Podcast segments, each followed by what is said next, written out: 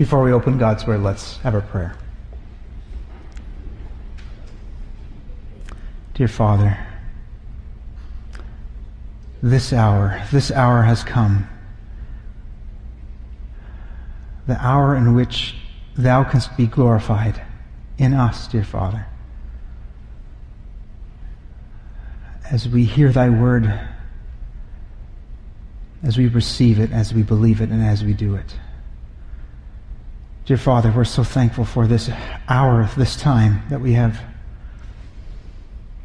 where many have been gathered from near and from far, and Thou hast protected each one, dear Father.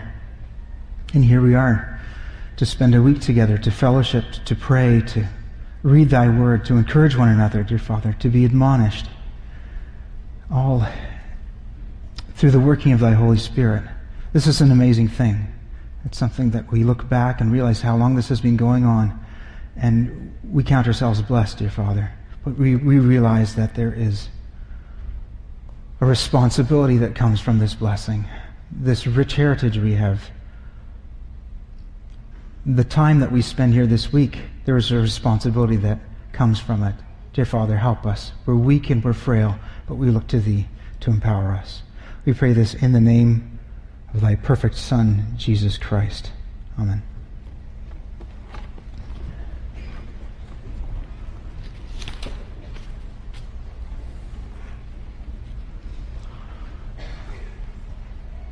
For this evening's uh, meditation, I'd like to first read one verse from John, the Gospel of John, chapter 17, and then several verses from John 20. So that's John chapter 17, verse 18.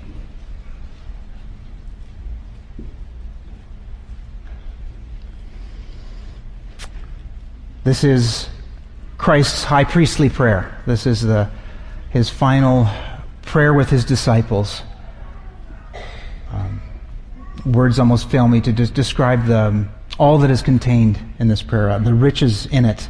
But I just want to highlight this particular verse. And it's verse 18 As thou hast sent me into the world, even so have I also sent them into the world. And then over to John 20.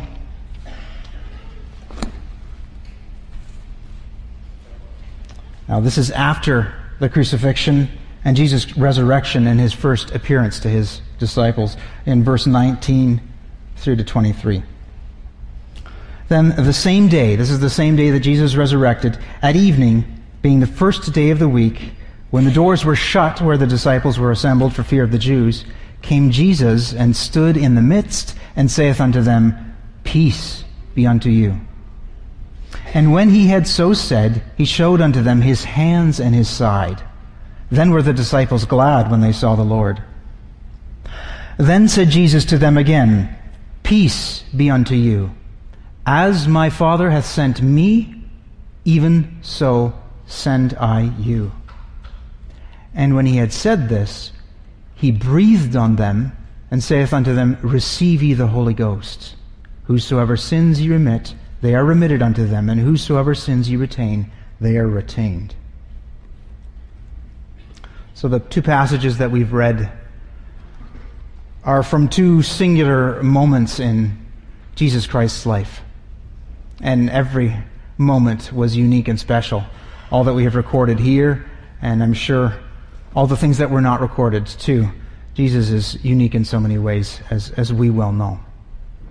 But these particular moments are a culmination, maybe, a focal point. When you look at the, the, the amount of, of scripture and the, in the Gospels apportioned to the final weeks, the final moments of Jesus' life, you realize that the weight, the, the importance, the focus of all of Jesus' ministry is trending and focusing towards these points the point before, leading up to his crucifixion, and then his resurrection. And the, the portion we read from John 17, uh, it's, I, I, don't know if, if you've ever had a chance to, to speak with someone uh, um, when they're close to death maybe on a deathbed, or uh, they know that they're going to be dying shortly. Uh, just the weight of that, the, the solemnity of it, the importance of it. This person knows they're going to shortly leave the earth, and there's no time anymore for um, pretense or anything like that. Uh, everything is laid clear. There's a genuineness about the, those final moments. Maybe, maybe if there is uh, some time together in prayer uh, before someone leaves the earth, that those prayers are, are, especially memorable. I remember hearing stories of others that uh, have gone on and, and final prayers that they've had with their loved ones close beside them, those that they cared deeply about, and, and all their desires and, and um, uh, their hopes for those they're leaving behind are, are laid out.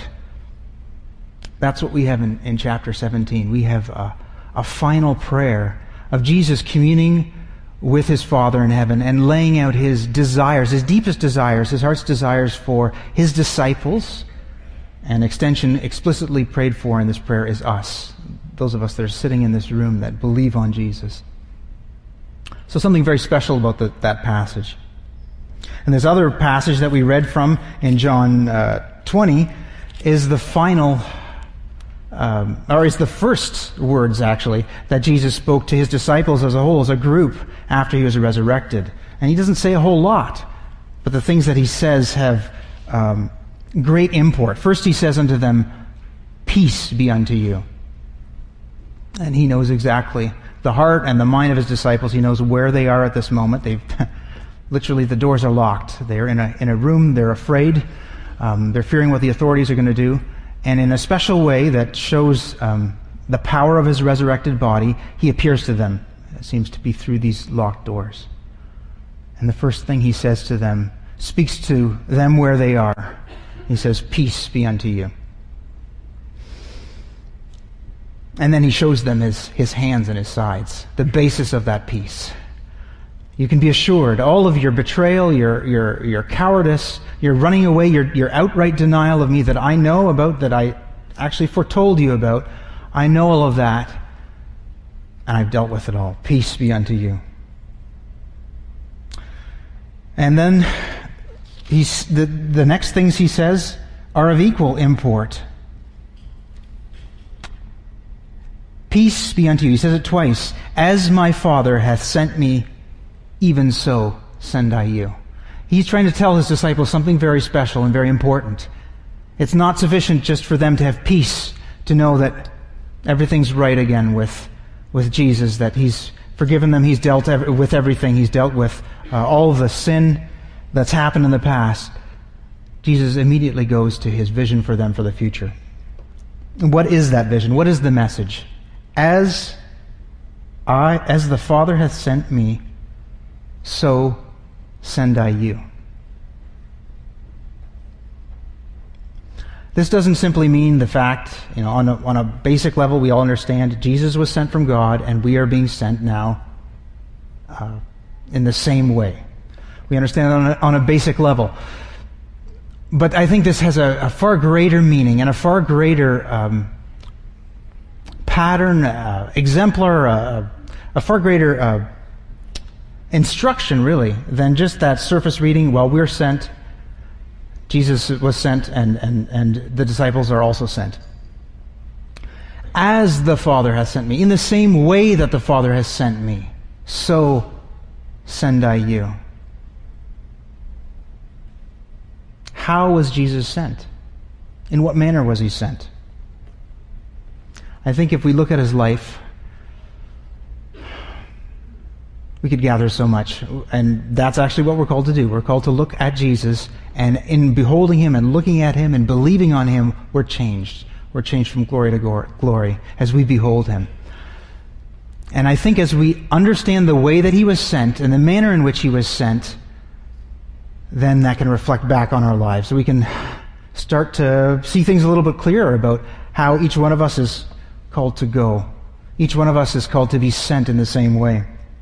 The first thing that I notice about the way in which Jesus was sent is that he is willing. He was willing to go. Um, Hebrews 10. The passage where the writer of Hebrews quotes uh, uh, an Old Testament um, psalm, I believe, and he talks about sacrifices and offering and burnt offering that wouldest not, neither hadst thou pleasure therein. The idea that, that none of these things could deal with sin. None of these things could, could solve the final problem of man and the current situation that everyone without Christ finds themselves in. Sacrifice and burnt offerings and offerings for sin thou wouldest not, neither hadst thou pleasure therein, but a body hast thou prepared me. In burnt offerings and sacrifices for sin thou hast had no pleasure. Then said I, Lo, I come to do thy will, O God. Christ was willing. He said, Here I am. I'm willing. That's the first thing for each one of us. If we're going to be sent, if we're going to go, we have to be willing. There has to be an active decision to go on a daily basis. Not as a one time thing, not as a, um, though obviously big decisions are made that change the course of our lives different ways. But on a daily basis, we have to actively and willingly choose. I will go. I will go in the, in the name of the Savior. I will go in the same way that He went. I will go. I will, I will be sent in the same way that He was sent. Romans 10. The, who? How will they hear unless someone goes? Who is willing? Are you willing? The second thing I see about Jesus and how he was sent is that he willingly gave everything up. Philippians 2, that passage which, which beautifully describes Christ as thinking it not robbery to be equal with God that he was equal with God from all eternity past. He had such a close reunion, all the rich, uh, all union, all the, the riches, all the, uh, the, the delight that is in that Godhead. And yet he actually laid that aside, took on him the form of a servant, came and humbled himself, became a man, and was obedient even unto death, death on the cross. So he gave everything up. In Philippians 2. that's Christ, and you may think that's, that's a tall order. And you may think, well, I'm so thankful he did that, that I don't have to do that. That I don't have to, to suffer to the extent that he suffered. The truth of the gospel, and the truth of the gospel that we dare not hide or gloss over or um, diminish in any way, is that he is calling his followers to the same path. He's calling us to the same thing. We can't sugarcoat that. Christ did not sugarcoat that. Luke 14.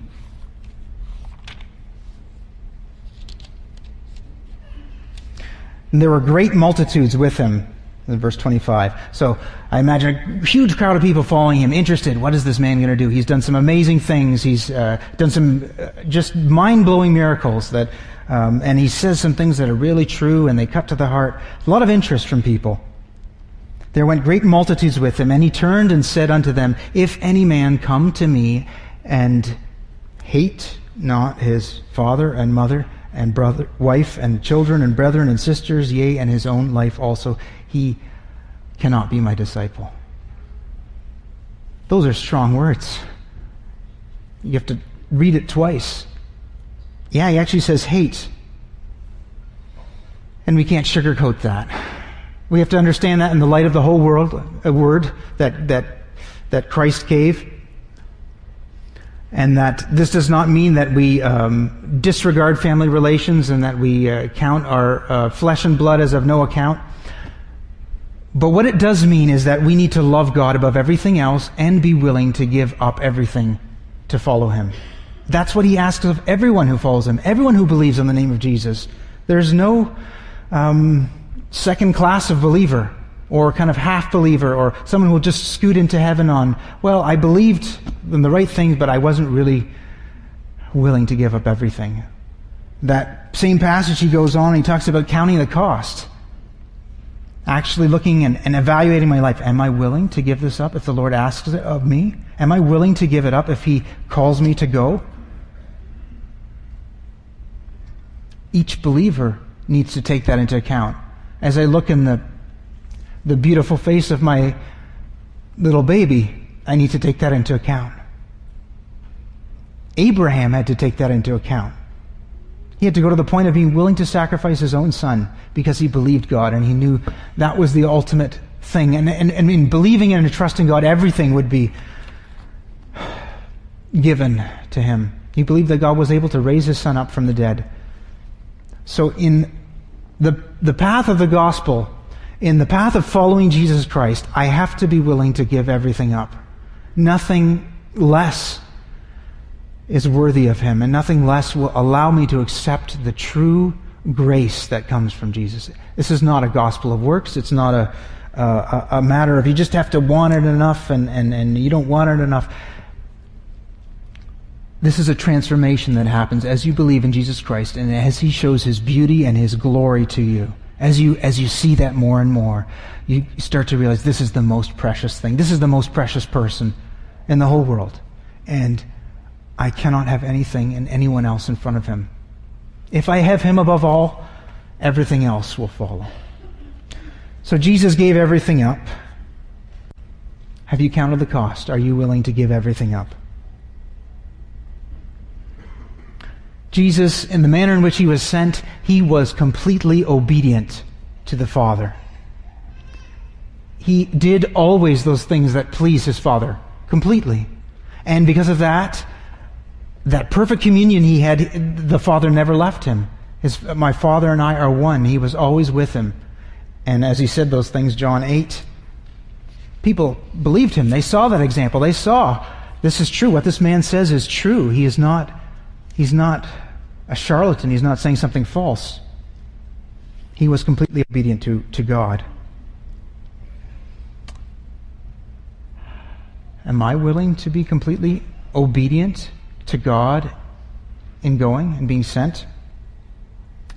You know, we, this passage that, that the theme is taken from uh, in Matthew 28 the preface that Jesus gives, the, the first thing he says is, All power and authority, all power is given to me in heaven and earth. Go ye therefore. So that's the, the prelude, that's the, the, the, the statement that, that, that leads this statement. All power and authority. Now you go out into the world, into a world that does not believe or acknowledge the power and authority of, of Jesus Christ, that doesn't um, maybe even believe that he exists, doesn't um, see his power at work? How are they going to know that his power and authority are at work, are, are real, that, that he has been given all power and authority?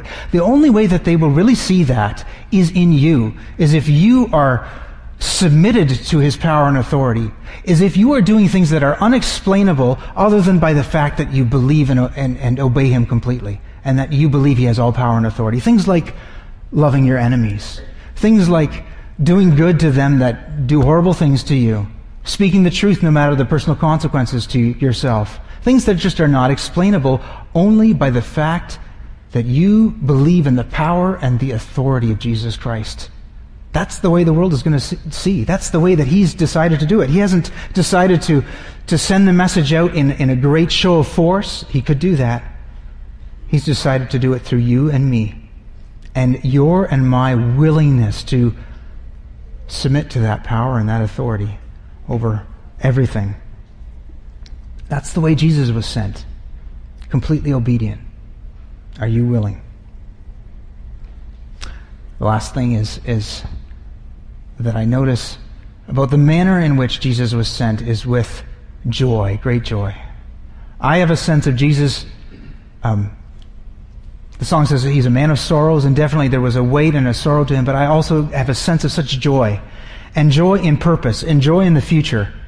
Joy looking at Hebrews 12, that joy that was set before him.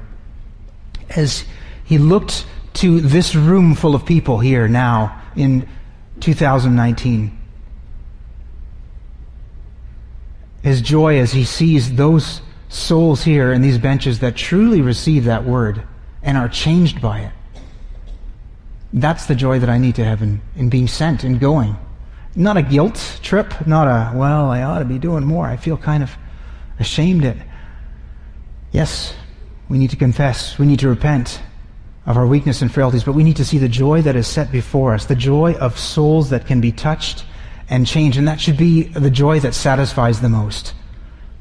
The joy as we see more souls coming to Him. So all these things, the manner in which he was sent, that he was, he was willing to go, that he, he gave everything up, that he was obedient unto the death of the cross, that he had the, that joy set before him, all these things made um, Jesus teaching, not just teaching. It wasn't just a matter of he preached a sermon, that's it, that was good, I've given you the word of God, and he went away. He allowed, these things allowed him to manifest the nature of God, to completely show the nature of God, all that we need to know and understand about God in himself. And that is also the way in which we need to go out to the world, the way we need to be sent. We need to manifest the nature of God. It's not enough for me to preach a sermon, shout at people, and then walk away. Jesus' life was an open book, it was a life of discipleship. So I think you know, I've, I've, just given you a list of things. So this Jesus was sent in this way, and we all need to um, go in the same way. And we all kind of, maybe if we're really diligent, we wrote them down, or, or maybe we're going to think about them a little bit in the future. But that's that's just not enough, in the sense of motivation. I think, in some sense, that we, we look at Jesus, we see this perfect example, and um, we uh, think, yes, we need to do all those things. We need to to be the same way. This has so much more to do about God and our relationship with Him. How much do you really want God? How much do you really want to experience Him? You will only experience Him in a real, meaningful, life altering way by following Him. That's the real truth of the gospel. I love these moments at camp. I love, I've had so many special times in this room um, where my heart has been touched and um, I've been things have been revealed to me through the Holy Spirit about my life and about um, what God needs to change and how much He loves me and uh, special moments. But if that was the totality of the gospel, it would just be some sort of really uh, fleeting emotional experience. It is so much more than that. The purpose of a week like this the purpose of being called uh, away, apart, uh, of really um, digging into God's Word, is to draw closer to Him throughout the whole, all the rest of the time that, that we have here on this earth. It's to be uh, pulled to a closer relationship to Him on a daily basis when the emotions are gone, when the, those moments of, of quiet and reflection are not there, when the needs are racing, are coming in on every side when I'm, I'm feeling cranky and tired and um, people are difficult to deal with. That's what God wants to change. That's how He wants to change me in those moments of real transformation, of a heart that becomes more and more like Jesus. That in those moments can turn to the Father and say, Father, help. Father, I love you so much. Give me grace in this moment, in this hour in those unemotional moments. That's what the gospel is about. It's about changing your life in a real, meaningful way. It's not just about having an emotional experience, though this, these moments are special and they're precious and they are conviction. So that is the question is how much do you want God on a daily basis? Are you willing to follow? Because really, this question actually is the determination of your future existence in all eternity. Do you realize heaven and hell are just heaven is those people that desire to be with God, and hell is those people that don't desire to be with God. That's really what it is. That's the end destination. Do you want God or do you not want God? It all comes down to the person of Jesus Christ how much you want Him, want to experience Him, have the fellowship of His sufferings, and then to experience the, the joy that comes with communion with Him. So that's what God is calling us through. If you look through the Gospels, if you look through different, the Beatitudes, that, that that leading up to blessed are the persecuted, those that are suffer for righteousness' sake. If you read Matthew 10, those instructions of the disciples that are going out, it's all leading up to that. This communion, this closeness with Christ is a willingness to uh, obey, to, to follow, to experience this, that suffering. And as I say that, I realize I have a very comfortable life. I have a beautiful family. I have a, a good job. I have a house to live in, and uh, we have food to put on the table. We can go places and enjoy nice things. And I realize that God is calling me to love Him through all of those things and if all of those things go. Not to hang on them, not to put my priority on them, not to allot all of my money towards them, but to really lay my, down in, my life down in service to Him. And money is often a good indicator of that. So, as the Father hath sent me, so send I you. That's the go part of this theme. Go. Go in the manner of Jesus. I'd like to focus a little bit on the ye part, on the, the you. And it seems to be, a, on a first reading, maybe a, a singular kind of just between God and you. God says to you, go, and then you better go. But it's really a, a plural. Ye, this is, uh, the Old English is a, is a plural you. It's God speaking to all, to everyone, and He's speaking to all of us collectively. Growing up, um, sometimes I got the impression, and um, the false impression, I really believe it is when I look at God's Word, that there is some sort of tension between the church and missions, between this body of believers here and our uh, the, the, the close fellowship He's given us, and people going out to spread that. And that is not Christ's vision for us. It really isn't. Go back to John 17, that beautiful high priestly prayer.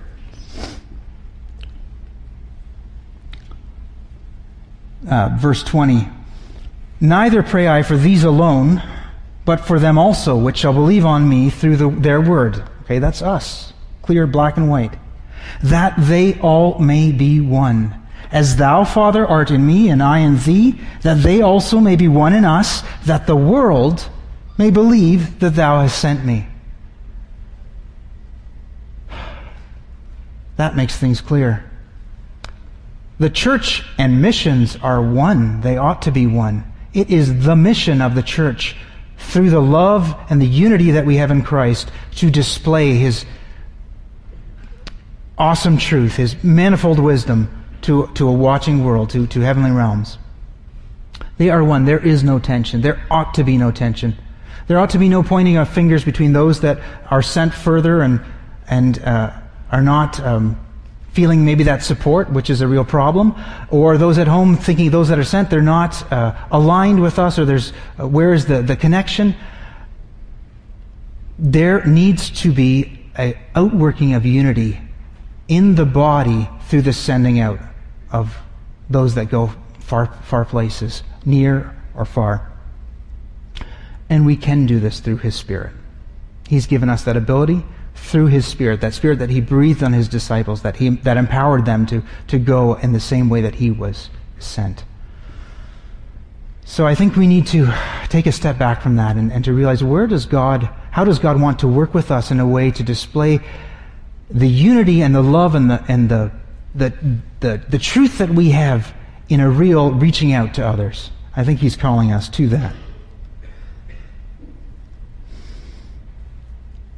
You know, actually, it is within this body of believers that we learn those things about being sent, that we learn about love and giving up and forbearance and um, preferring others above uh, uh, ourselves. You know, the test is if, if we can't do that, if I cannot do that with another person who professes Christ, how will I be able to do that in a world that does not profess Christ?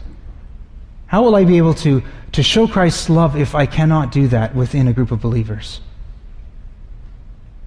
I think God is calling us to a perfect love, and through that perfect love with each other, to be sent out and share that love to others. There's no tension. There ought to be no tension between the two.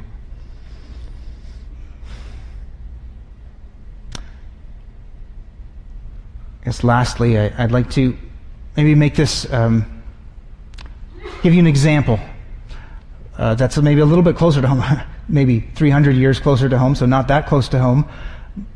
I'm, I'm not very current, I guess, in a lot of ways, but I want to give you an example of, of someone who understood that perfect unity, who understood that he needed to be sent in the same way that God was, that Christ was sent, and that the unity of the body, that togetherness, is a foundation for going out to the world. And that was a man. Um, actually, we do have a, a, a passing um, knowledge of him in the Zion's Harp. He wrote hymn number 33 in the Zion's Harp, uh, Heart to Heart, United Closely. Beautiful hymn. Take some time to read through it and see his understanding uh, through the spirit of, of the unity of the body. This man was uh, Count Zinzendorf, and he lived in the 1700s, uh, 17, 1700 to 1760, something like that.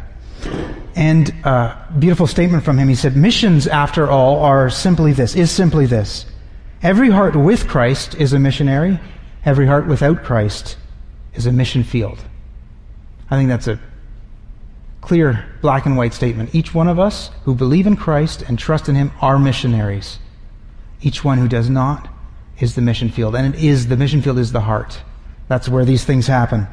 He understood this. and this man was extremely wealthy. He was a, a count. Uh, he had a lot of land in those times. Uh, that was the source of wealth. And at age 19, he took that, um, that tour of Europe that all the rich people take, that to educate them and polish them off a bit, give them a, a knowledge of the world and all that. And on that tour, at age 19, he saw a picture in a museum, a, a, painting of Christ hanging on the cross. And below that picture was the words, All this have I done for you. What have you done for me? That moment in front of that picture crystallized things for him. From that moment, from that transformational moment, sprang um, an amazing group of believers. If you read it, take the time to, to read something about the Moravians. Actually, it's a, it's a group of believers from uh, starting in, actually had earlier roots, the 1400s, but his particular story was that he had uh, uh, some land, a large amount of land, and he uh, wanted to um, actually set up a colony of people that were willing to come. So people that were persecuted, religious minorities, they came. There was about at one point, about 300 of them, kind of the starting of this, on that land. And as sadly we also well know too, tensions arose, conflict. There was disagreement among this group of, of believers. And this Count Zinzendorf saw clearly the Christ's vision in, in John 17. And he actually said, he just he, he got them all I don't think it was in a room, but he went around from, from family to family, from person to person, with an agreement and said, if you can't agree to these things, if you can't agree to be united, if you can't agree that we're going to work together, leave my property. It was a pretty, pretty uh, bold way of doing things, but it worked actually. From this group of 300 people, over the course of the next 30 years, they grew, but they sent out over 226 missionaries to 10 countries. This is before the Moderns mission movement. This is before uh, uh, the, the, the more 1800s focus on, on missions. This was uh, just a group of believers that loved the Lord, that covenanted together in prayer, uh, experienced a revival, and from that it, it led them clearly to, to sending out ones and twos. Uh, and amazing stories. Stories of, of, of missionaries that sold themselves into slavery in order to reach the slaves. Can you imagine that? That's what Christ did. That's following Christ. As he was sent, so send I you.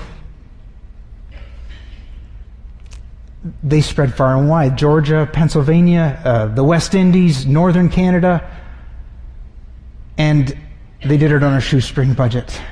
They only had enough money from the group of believers there to get them to their port of departure, enough money to get them on a ship, and that was it. And they went. And it was a, a coveted thing. It wasn't, uh, well, who's going to go? Mm, mm. It was there was a, a, desire to go, and actually a pretty rigorous st- screening process of those that uh, uh, that they went through questionnaires, and, and, and it wasn't just a well, yeah, I'd like to go. Sure, that's great. There was an investment on the part of this body of believers because they realized this was a work of the church. This was a, uh, uh, a group of believers together expressing and, and, and, and um, living out this vision in, in John chapter 17. So, why do I say all that?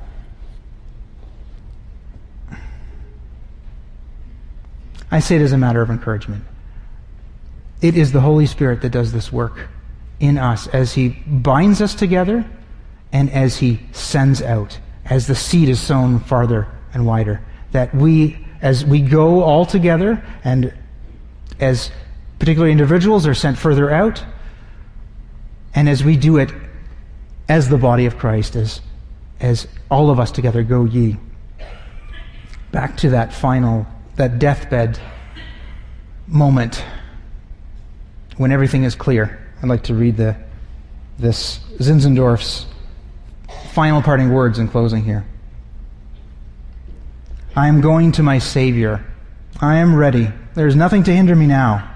I cannot say how much I love you all. Who would have believed that the prayer of Christ, that they all may be one, could have been so strikingly fulfilled among us? I only asked for first fruits among the heathen, and thousands have been given me. Are we not as in heaven? Do we not live together like the angels? The Lord and his servants understand each other. I am ready. My prayer is that the Lord would make each one of us ready in that same way through a life of following him. Let's rise for prayer. Heavenly Father, what shall we say? What can we bring? What can we do? The Apostle Paul said, Even if we have done all, we should be counted unprofitable servants we have only been we have only done what we have been told to do.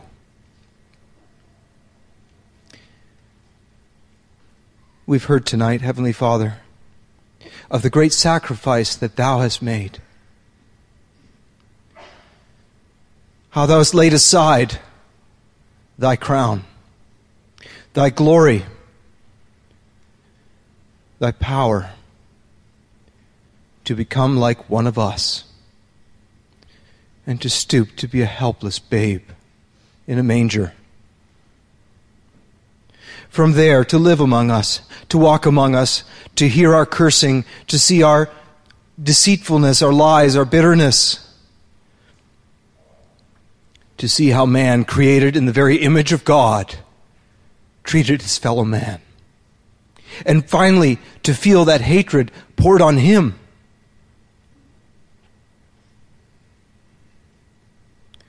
Surely, if anyone ever had the right to say, What did I do to deserve this? it was Thee, Lord Jesus.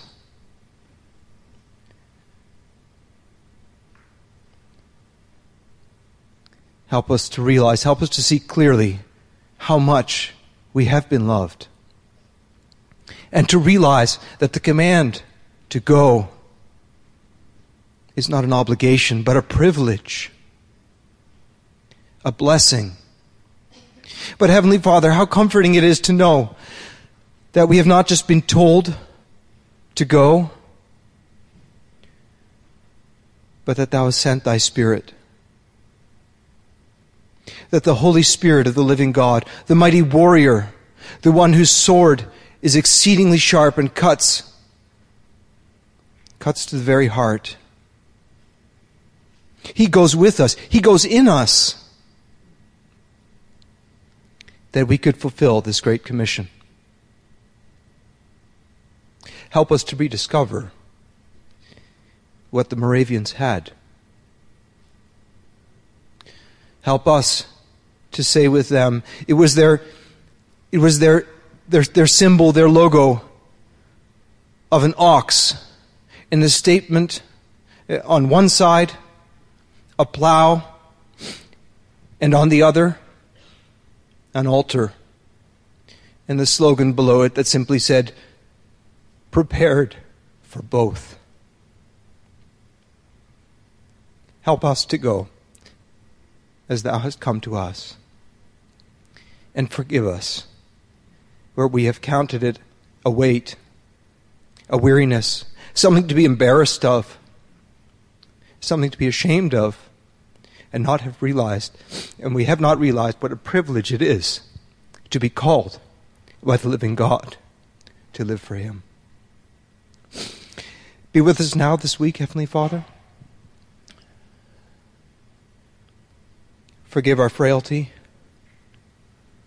Thou knowest our frame that we are dust. But fill us, Heavenly Father, fill us with Thy Spirit. Breathe on us fresh, anew. But we know in order to be filled by Thee, we must first make ourselves empty. So help us to realize that we must empty self to be filled also by Thee. That Thy Spirit once again be mighty among us to the saving of souls. We pray this in Jesus' name. Amen.